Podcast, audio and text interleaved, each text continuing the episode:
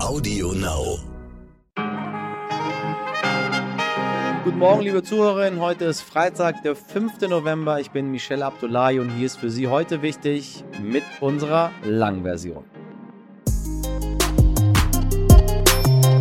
Sie wissen, ich mache sehr gerne mal den Mund auf. Ähm, ja, es gibt so vieles, worüber ich mich wirklich aufregen kann und wie ich finde, ganz ehrlich, auch muss, meine Damen und Herren, sonst ändert sich da draußen einfach gar nichts. Aber von manchen Themen habe ich, muss ich ganz ehrlich sagen, einfach gar keine Ahnung und dann werden Sie mich dazu auch einfach nicht hören, meine Damen und Herren. Wissen Sie was? Ich bin nämlich kein Virologe, ich bin auch kein Architekt, ich baue keine Brücken für Sie.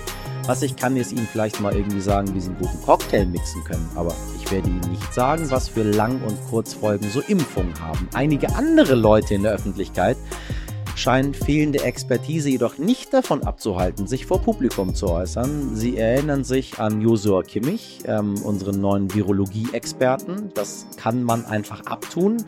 Man kann sich aber auch fragen, was solche Äußerungen in der Gesellschaft anrichten. Darüber spreche ich heute mit einer Psychotherapeutin. Außerdem sprechen wir mit einem Reporter über ein dreijähriges Projekt in Kenia.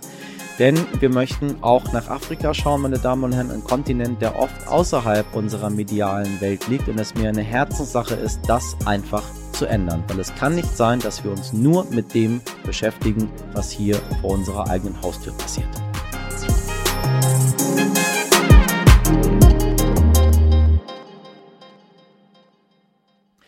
Zuerst aber für Sie das Wichtigste in aller Kürze. Norbert Walter Borjans hört auf. Seine Co-Vorsitzende Saskia Esken will allerdings SPD-Vorsitzende bleiben. Und da bekommen Sie von mir heute ein doppeltes Oha-ha hinterher. Rund 8,5 Millionen Menschen in Deutschland haben zu wenig Wohnraum, stellte eine Studie des Statistischen Bundesamtes fest. Und vor zehn Jahren ist der sogenannte nationalsozialistische Untergrund NSU aufgeflogen, hat sich vielmehr selbst enttarnt. Mehr dazu hören Sie in unserer Folge am Montag, wozu ich Ihnen ausnahmsweise mal wirklich dringend raten möchte, meine Damen und Herren. Eine Inzidenz von über 700. Diesen traurigen Rekord hat der Landkreis Miesbach in Bayern gestern erreicht. Schon seit Tagen steigt die Inzidenz dort und ja, leider kein Ende in Sicht. Kliniken reagieren mit Besuchsverboten, Bundeswehrsoldaten helfen bei der Kontaktnachverfolgung, während im Impfzentrum die Nachfrage nach Drittimpfungen enorm angestiegen ist. Dass die Sorge vor einer Infektion wieder steigt, belegt auch eine gestern veröffentlichte Forsa-Umfrage. Demnach hat jede vierte Person in Deutschland inzwischen Angst, sich mit Corona zu infizieren, weit mehr als noch vor ein paar Wochen. Außerdem ist fast die Hälfte der Befragten davon überzeugt, dass es im Winter wieder zu ähnlichen Einschränkungen kommen wird wie in 2020. Wie groß die Angst im Land ist, darüber spreche ich gleich auch mit der Psychotherapeutin Franka Ceruti. Seit einem Jahr tobt in Äthiopien ein Bürgerkrieg. Falls Sie noch nie davon gehört haben, Äthiopien ist eine Föderation aus zehn ethnisch unterschiedlichen Regionalstaaten. Fast drei Jahrzehnte lang wurde die Regierung Äthiopiens von der Volksbefreiungsfront TPLF aus der Region Tigray dominiert in einem äußerst autoritären Stil. 2018 gelang es dem Ministerpräsidenten und Friedensnobelpreisträger Abiy Ahmad, die TPLF aus der Regierung zu drängen. Daraufhin versprach er eine demokratische Reform. Dagegen wehrte sich die TPLF natürlich und bekämpfte Regierung und Militär seither mit Gewalt. Tausende Zivilisten wurden seit November 2020 getötet, Hunderttausende Menschen innerhalb von Tigray vertrieben. Jetzt nähert sich die TPLF der Hauptstadt Addis Abeba. Präsident Abiy Ahmad will sich derweil keinesfalls geschlagen geben. Bei einer Veranstaltung sagte er, dass sie den Feind beerdigen würden, nicht Äthiopien. Am Dienstag hatte er mit sofortiger Wirkung einen sechsmonatigen landesweiten Ausnahmezustand ausgerufen. Die amerikanische Botschaft hatte daraufhin die freiwillige Ausreise ihrer BotschafterInnen genehmigt. Es könne zu Versorgungsengpässen und einer Eskalation der Gewalt kommen, teilte die Botschaft mit. Auch sei es zu erwarten, dass die Regierung bei gewaltsamen Auseinandersetzungen das Internet, das Mobilfunknetz und die Festnetze ausschalten werde. Ohren auf. Gestern haben wir mit der Journalistin Gisela Friedrichsen über die sogenannten Wormser Prozesse gesprochen. Friedrichsen war in den 90er Jahren dabei, als 25 Menschen wegen angeblichen Kindesmissbrauchs vor Gericht standen. Dabei waren alle von ihnen unschuldig. Der Rechtsanwalt und Schriftsteller Ferdinand von Schirach hat die Prozesse als Podcast-Serie aufgearbeitet. Glauben von Ferdinand von Schirach, die Wormser Prozesse, gibt es ab jetzt überall, wo es auch heute wichtig gibt. Den Link finden Sie in den Show Notes. Und meine Damen und Herren, wenn Sie ein bisschen jünger sind und das Ganze damals nicht mitverfolgt haben, dann möchte ich Ihnen sehr ans Herz legen, dieses Stück unglaublicher deutscher Rechtsgeschichte mal zu verfolgen, um zu gucken, was in Deutschland tatsächlich alles so passieren kann, um vielleicht für künftige Generationen daraus zu lernen. In Deutschland sprechen wir über Knappheit, wenn die Supermarktregale leergeräumt sind und zehn Minuten lang vielleicht kein Klopapier verfügbar ist oder das Brot ausverkauft ist oder sagen wir mal das Brot ihrer Lieblingsmarke, keine Ahnung, äh, Vollkorn geschreddert mit irgendwas anderem. Aber hier werden die Regale innerhalb von kürzester Zeit wieder aufgefüllt. Das ist in einigen Ländern dieser Welt schlicht anders. Reporter Mark Görgen hat deshalb ein Projekt in Kenia besucht, das vom Stern gemeinsam mit der Welthungerhilfe initiiert wurde, in einem Dorf namens Kinakoni. Denn der Hunger ist zurück in Afrika. Lieber Marc, in Afrika drohen dieses Jahr etwa 270 Millionen Menschen eine Nahrungsmittelknappheit. Das hat wahrscheinlich äh, viele Ursachen, aber kann man sagen, woran es denn nun wirklich liegt? Tatsächlich erleben wir in diesen Tagen eine Rückkehr des Hungers. Etwa 270 Millionen Menschen auf der ganzen Welt sind davon betroffen. Sie leiden an Mangelernährung und 40 Millionen stehen sogar knapp vor einer Hungersnot. Woran liegt das, kann man sich fragen. Es gibt mehrere Gründe. Zum einen ganz klar der Klimawandel. In sehr vielen Gegenden, gerade in Ostafrika, werden die Regenfälle unberechenbar. Die Ernten fallen aus, und in dem Dorf Kinakoni, was wir ja begleiten in Kenia, fiel die Regenzeit im Frühjahr sogar komplett aus. Zum anderen spielen auch die Einkommensausfälle aus der Pandemie eine große Rolle. In Kenia wiederum, dort arbeiten viele Leute auch aus den Dörfern in den Städten und die Jobs in Restaurants, auf dem Bau, in Hotels, das alles fiel über Monate lang flach und damit auch die Einkommen und damit auch die Chance, Geld zu verdienen und Essen zu kaufen. Könntest du uns mal erklären, wie sich Hunger überhaupt auf den Körper auswirkt? Man denkt ja häufig, dass sich Hunger nur ein paar Wochen oder ein paar Monate auf den Menschen und seinen Körper auswirken würde. Tatsächlich aber ist Mangelernährung ein Faktor, der Menschen, Erwachsene wie Kinder noch Jahre später beeinflussen kann. Viele Kinder etwa in Ostafrika leiden unter Stunting. Stunting bezeichnet eine Wachstumsverzögerung, die ausgelöst wird durch Mangelernährung oder allgemein durch Unterernährung. Diese Kinder sind kleiner als normale Kinder, sie sind körperlich und geistig schwächer und sie leiden noch später als Teenager oder Erwachsene darunter. Viele kommen in der Schule nicht gut mit und so, und das ist das Tragische dabei, Hunger ist eben eine Sache, die Jahre hinaus noch den Menschen beeinflusst und schädigt. Wo sind die Menschen am stärksten betroffen, Marc? Am stärksten sind zurzeit die Menschen in Afrika von Dürre und Hunger betroffen und Kenia ist wiederum zurzeit ein Schwerpunkt davon. Überraschend, weil Kenia ist ja mittlerweile ein Land in einem mittleren Einkommensniveau geworden. Nairobi ist eine pulsierende Weltstadt, aber gerade die Gegenden im Norden von Kenia zum Beispiel, um den Lake Turkana oder um die Stadt Marsabit, sind sehr, sehr stark von der Dürre betroffen. Dort leben vor allem Viehnomaden und ihre Herden irren zurzeit umher. Sie finden kaum Wasser, es gibt kaum Weidegründe und ohne Nothilfe würde es den Menschen tatsächlich sehr, sehr schlecht gehen. Ja, du hast das gerade schon erwähnt. Wo und was genau ist denn Kinakoni? Ja, eine spannende Frage. Wo liegt Kinakoni und was ist Kinakoni eigentlich?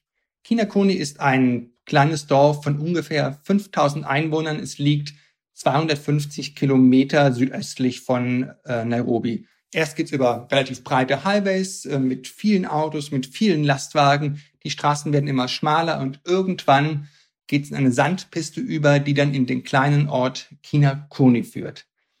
Wir, das heißt der Stern und die Welthungerhilfe, wollen diesen Ort begleiten, um mit den Menschen gemeinsam die strukturellen Gründe für die Rückkehr des Hungers zu erklären und, das ist der wichtige Faktor, wir wollen gemeinsam mit Startups aus Nairobi Lösungen finden, die sich später auch in anderen Orten und Dörfern anwenden lassen.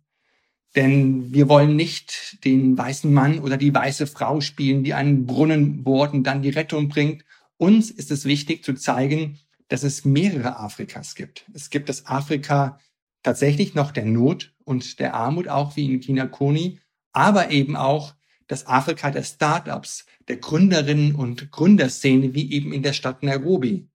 Wir wollen eine Brücke bauen zwischen diesem innovativen, jungen, urbanen Afrika und den Menschen auf dem Dorf. Wir wollen dem Land Kenia, dem Dorf Kinakoni helfen, sich selbst zu helfen. Marc, du warst selbst vor Ort. Was ist dir besonders im Kopf geblieben? Kinakoni ist tatsächlich ein sehr, sehr besonderer Ort. Was mir besonders hängen geblieben ist, vielleicht ist es der Enthusiasmus der Menschen. Wir haben gleich zu Anfang einen Workshop organisiert über drei Tage, in dem die Männer und Frauen von Kinakoni ihre Prioritäten festgesetzt haben. Drei Tage lang wurde diskutiert, wurde synthetisiert. Ein Moderator ordnete die Gedanken, die Ideen und dabei kam raus, dass wir zuallererst das Problem Wasser angehen müssen. Wasser ist am allerwichtigsten. Das war den Menschen noch entscheidender als Gesundheit, Bildung oder Jobs. Deswegen werden wir das genau angehen. Ein total gutes Beispiel für den Enthusiasmus der Menschen ist äh, Josephine Bouvi, eine taffe, lustige und smarte Frau. Sie ist die Vorsteherin des Ortes. Der Posten heißt offiziell Village Administrator. Und mit Josephine zusammenzuarbeiten, zu sehen, wie sie es schafft, die Leute zu motivieren, zusammenzutrommeln, das macht wirklich Spaß und ist eine tolle, tolle Erfahrung. Wie kann man euch unterstützen, wenn man kann, möchte, will und vielleicht auch sollte? Eine gute Frage. Tatsächlich kann man uns unterstützen und wir würden uns auch sehr, sehr darüber freuen. Denn wir wollen ja in China Koni die Ideen und Ansätze der Startups aus Nairobi zur Anwendung bringen. Wir wollen auch hier und da auf die bewährten Methoden der Welthungerhilfe zurückgreifen und das alles kostet Geld. Unterstützen und spenden kann man sehr einfach über www.kinakoni.org. Dort gibt es einen Spenden-Button. Alle Gelder gehen ohne jeden Abzug direkt ins Projekt. Helfen Sie uns. Wir sagen Dankeschön und vor allem die Menschen aus Kinakoni sagen Dankeschön. Danke dir, lieber Marc. Und für Sie, liebe ZuhörerInnen, bei diesem dreijährigen Projekt bleiben wir natürlich für Sie dran. Und falls Sie mehr darüber wissen möchten, den Link finden Sie in den Shownotes. Äh, alles, was wir hier für Sie vermelden, sollen natürlich nachhaltig sein. Äh, wir möchten nicht nur irgendwelche Nachrichten für Sie vermelden und dann wieder auf das nächste gucken. Es ist uns schon wichtig, die Dinge, die wir mal angesprochen haben, immer wieder anzusprechen. Ähm, deswegen ein bisschen Werbung in eigener Sache. Es lohnt sich tatsächlich auch alte Folgen anzuhören. Insbesondere die Gespräche, die wir dort geführt haben, äh, sind meiner Meinung nach äh, zeitlos. Manchmal leider.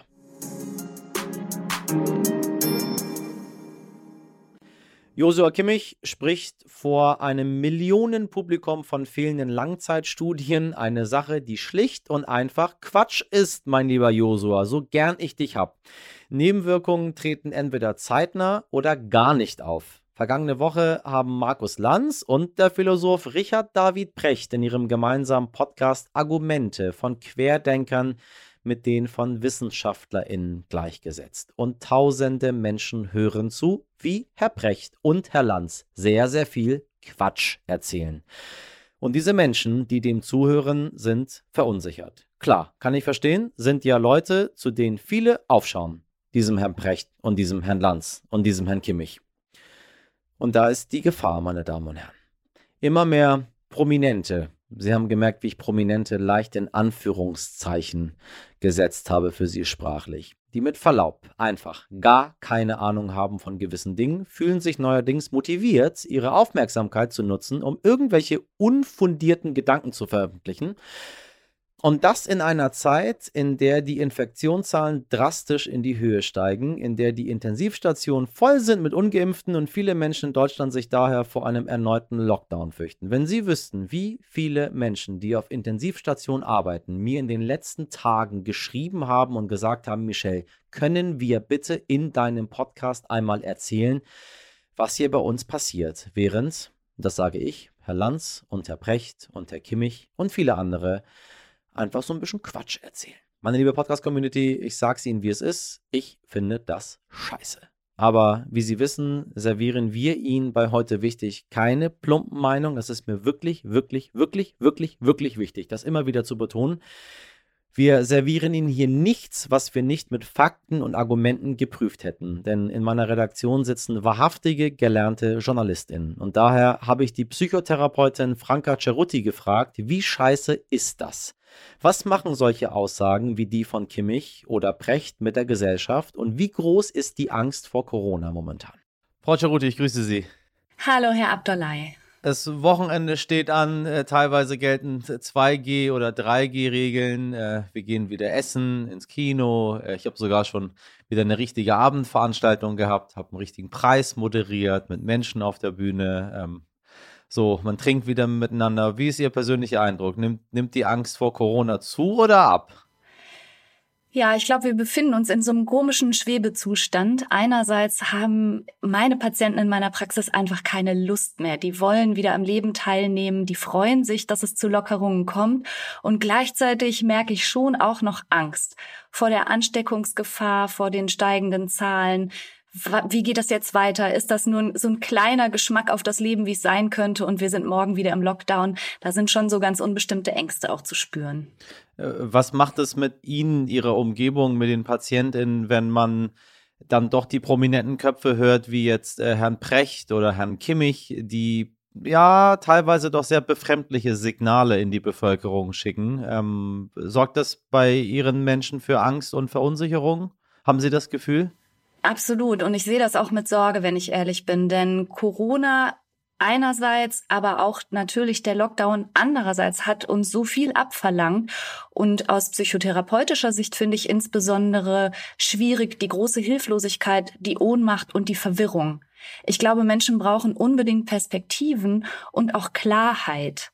Der größte Faktor, glaube ich, und warum auch so viele psychische Erkrankungen zugenommen haben, natürlich neben der existenziellen Bedrohung und neben der Einsamkeit, neben der Zunahme von Suchtmittelkonsum und all dem, was Corona mit sich gebracht hat, ist einfach die tiefe Verunsicherung und die Hilflosigkeit, die sich daraus ergibt. Ich glaube, wir brauchen viel klarere Signale, wann was passiert und warum. Also das heißt, wir sind überfordert letztendlich, weil wir, weil wir keine Struktur haben. Aber das kann genau. doch nicht sein. Wir sind doch alle, wir sind doch alle denkende Wesen. Ich brauche doch jetzt nicht immer die Bundesregierung, die mir irgendwie alle Nase lang sagt, so, Michelle, jetzt dahin, jetzt das nicht machen, Hände waschen, links abbiegen, rechts abbiegen, zu Hause bleiben. Also, äh, das kann ich doch selber mir denken, oder nicht? Ja, das wäre schön, wenn das so wäre, dass die Leute alle das so klar sich selber denken würden. Fakt ist, dass viele Menschen auch katastrophisierende Gedanken hegen, große, teilweise irrationale Ängste haben und ja, einfach nicht klar wissen, wie wird die nächste Woche laufen, wie wird der nächste Monat laufen, auf was soll ich mich gedanklich vorbereiten. Und wenn da sehr widersprüchliche Signale kommen, da hilft das eigene klare Denken ja manchmal schon gar nicht mehr weiter. Worauf soll ich mich verlassen? Wem soll ich vertrauen? Sagen Sie, ähm, ich bin in so einer Zwickmühle. Auf der einen Seite versuche ich Menschen, die, ähm, die psychische Krankheiten mitbringen, die diagnostiziert worden sind oder äh, die der Meinung sind, da ist eine Depression, da stimmt irgendwas nicht, ich brauche Hilfe, äh, das sehr doll wahrzunehmen und mich darauf einzulassen und es versuchen zu verstehen. Äh, auf der anderen Seite muss ich Ihnen ganz ehrlich sagen, ich bin verwundert darüber, dass irgendwie gefühlt alle Menschen, die ich kenne, mittlerweile Depressionen haben, in Therapie sind und Medikamente nehmen ich kann und will das nicht akzeptieren, dass plötzlich von heute auf morgen irgendwie ein riesengroßer Teil von Menschen, die ich kenne, psychisch krank ist. Und ich habe bei manchen das Gefühl, sorry, das ist auch irgendwo eine Flucht in irgendetwas, weil man ist, weiß ich nicht, um das jetzt mal ganz deutlich zu sagen, ich habe bei einigen Leuten das Gefühl, es ist so ein bisschen in Mode geraten, dass man jetzt Depression hat. Wobei Depression, wenn man sie wirklich hat, da sind die Leute teilweise bewegungsunfähig. Ich kenne Menschen, die Depressionen haben und die zu gar nichts mehr in der Lage sind. Und einige äh, laufen munter durchs Leben und dann haben sie halt auch noch Depressionen und dann, ja, ist man in Therapie. Ich, wissen Sie, was ich meine? Ich kann damit nicht so richtig umgehen. Ich bin, ich bin ein bisschen überfordert und jetzt habe ich Sie mal hier an der Strippe. Ja, Warum ist das so? Was machen wir damit? Also Depression, I wish äh, es wäre so eine Modediagnose. Tatsächlich kann Depression natürlich ganz verschiedene Gesichter annehmen und es gibt diesen Zustand, den Sie geschildert haben, wo Menschen nur noch im Bett liegen und gar nichts mehr können. Es gibt aber auch Menschen, die sind durchaus depressiv und zeigen auch die typischen Symptome, sind dabei aber nach außen hin und in den Momenten, in denen man sie dann in der Öffentlichkeit wahrnimmt, durchaus noch in der Lage, eine Fassade aufrechtzuerhalten und wirken dadurch manchmal ganz funktional. Aber man muss klar sagen, das ist nicht gerade von heute auf morgen über uns hereingeschwappt, sondern dieses Ausmaß an Bedrohung, dass einerseits diese tödliche und hoch ansteckende Krankheit plötzlich weltweit äh, über uns alle gebracht hat und gleichzeitig die Isolation und die Existenzangst, die damit einherging, ähm, was es mit Familien gemacht hat, was es mit Schulkindern gemacht hat, die Überforderung, die da drin steckt, das ist jetzt eine lange Zeit. Das haben wir nicht erst seit gestern und die Folgen fürchte ich, werden uns noch ganz lange beschäftigen. Da können Sie Kinder und Jugendlichen Psychotherapeuten fragen, wie die Verfassung der Kinder und Jugendlichen aktuell gerade so ist. Aber ja. da können Sie, wie Sie schon sagen, auch in Ihren Freundeskreis gucken. Es geht vielen Menschen nicht gut. Und ich fürchte, das wahre katastrophale Ausmaß ist uns noch gar nicht so bewusst. Das heißt konkret was? Ich glaube, dass diese Pandemie ganz erhebliche, wenn man so will, Kollateralschäden hatte, was die psychische Gesundheit der Menschen angeht um die physische Gesundheit zu schützen, ist nachvollziehbarerweise und auch aus sehr guten Gründen vieles zur Maßnahme geworden, was aber die psychische Stabilität erheblich beeinträchtigt hat.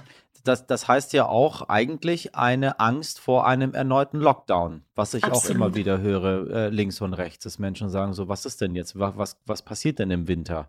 Äh, wie geht es denn jetzt weiter? Wie gehen wir damit um? Wie kommen wir aus diesem Strudel wieder raus? Weil äh, es kann ja nicht sein, dass man die ganze Zeit in einer Angst lebt. Das ist, das ist ja nicht gesund.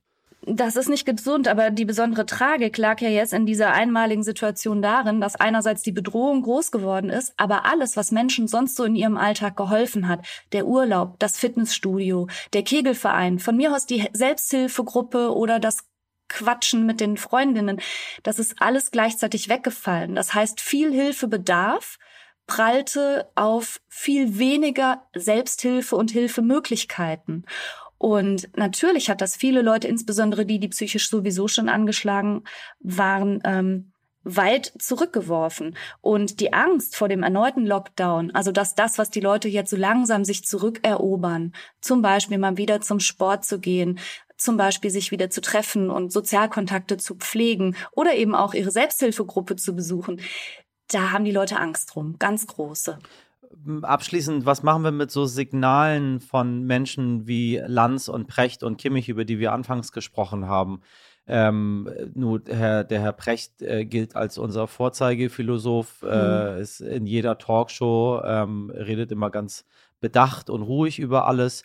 Das ist ein Mensch, dem man vertraut und jetzt driftet er irgendwie ab in, ob es eine Impfpflicht oder keine Impfpflicht gibt, dann Herr Lanz, ein sehr beliebter Moderator, Millionen von Menschen schauen dem zu. Das sind integere Leute, denen die Bevölkerung vertraut. Herr Kimmich als Nationalspieler, ähm, wissen Sie, was ich meine? Das sind so Menschen, da, da gucken viele rauf hin. Und dann stellen die plötzlich sowas wie, wie Impfungen in Frage. So, also nicht so richtig, aber man kann es reininterpretieren, wenn man äh, sowieso schon anfällig ist dafür. Wie gehen wir mit solchen Signalen aus, aus, aus, ja, von den Prominenten um jetzt gerade? Ja, tatsächlich würde ich mir oftmals wünschen, ohne jetzt jemandem persönlich nahezutreten, ähm, dass Experten Meinungen auch lieber Experten überlassen würden und nicht jeder sich zu Themen äußert, ähm, wo er vielleicht nicht so die Expertise zu hat. Aber das ist wiederum auch eine Meinung, die ich jetzt hier äußere. Ganz allgemein möchte ich dazu sagen, dass wenn man eh schon das Gefühl hat, ich ich habe große Angst, ich bin verwirrt, ich fühle mich unklar, dass man es schafft, seine Gedanken mehr auf das zu konzentrieren, was man im eigenen Umfeld jetzt gerade erlebt, äh, was man tun kann auf der Handlungsebene. Und dazu kann gehören, zum Beispiel Medienkarenz zu üben und sich nicht jede Talkshow reinzuziehen, sich nicht das letzte YouTube-Video zum Thema auch noch reinzuziehen, sondern sich von dem Ganzen so ein bisschen frei zu machen und sich auf sein Leben und sein direktes Umfeld zu beziehen und da vor allen Dingen zu gucken, wie kann ich meine Selbstwirksamkeit steuern, was kann ich tun, um mich wieder tatkräftig zu fühlen, was kann ich tun, um das Gefühl wieder zu bekommen von Kontrolle über mein eigenes Leben. Und wenn dazu gehört, Medien auch mal eine Zeit lang in gewisser Weise zu meiden oder nur sehr gewählt zu konsumieren, dann empfehle ich das auch. Dankeschön. Gerne. Meine Damen und Herren, Sie haben es gehört. Liebe Community, Medien bitte gewählt konsumieren. Äh, ich bin aber mal so frei und behaupte, Sie tun das in diesem Moment schon ganz gut. Ich kann Ihnen auf jeden Fall versichern, dass wenn ich mal Quatsch erzähle, meine Redaktion sich das anhört und sagt, Michelle, das, was du da erzählst, das stimmt überhaupt gar nicht. Und dann sendet mir das nicht. Und denke ich drüber nach und versuche es am nächsten Tag besser zu machen. Also, Schön, dass Sie da sind und uns zuhören. Ich versuche Ihnen, äh, soweit es mir möglich ist, zu geloben, dass wir Ihnen hier keinen Quatsch erzählen, meine Damen und Herren. Heute nicht ich. Liebe ZuhörerInnen, Sie haben es wahrscheinlich schon gehört und eventuell sogar schon Ihre nächste Reise gebucht. Nach 20 Monaten dürfen ab nächsten Montag endlich wieder EU-BürgerInnen in die USA einreisen, allerdings nur, wenn sie geimpft sind. Falls Sie diese Möglichkeit nutzen und spontan buchen möchten, tja, dann benötigen Sie natürlich noch eine Unterkunft. Und wo könnte man als großer Serienfan wohl besser schlafen als in Bettchen einer grazilen Modeikone? Es geht um Sex and the City und das Apartment von Carrie Bradshaw.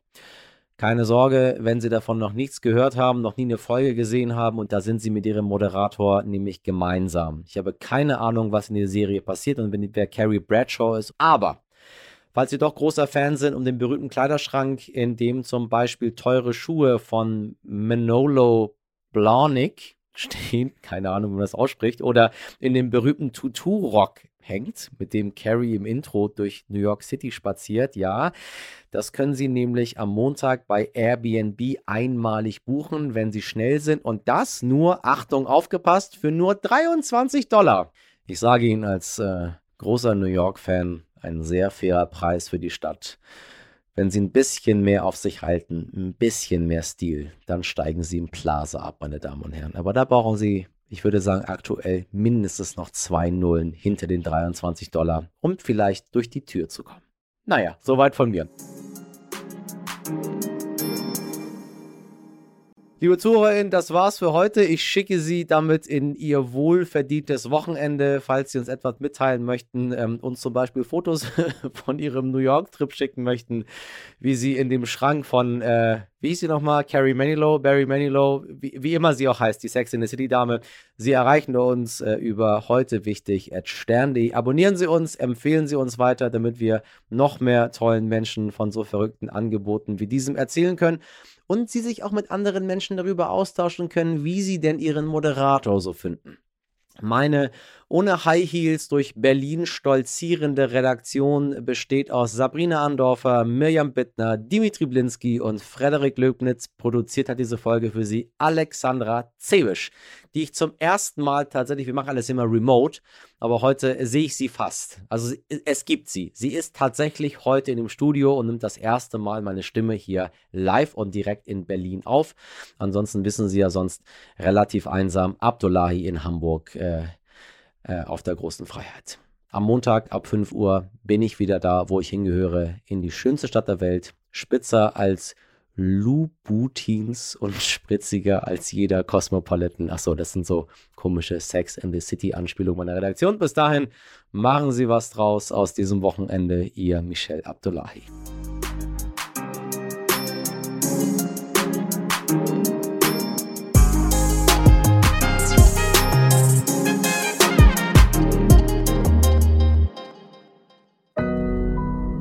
Audio Now.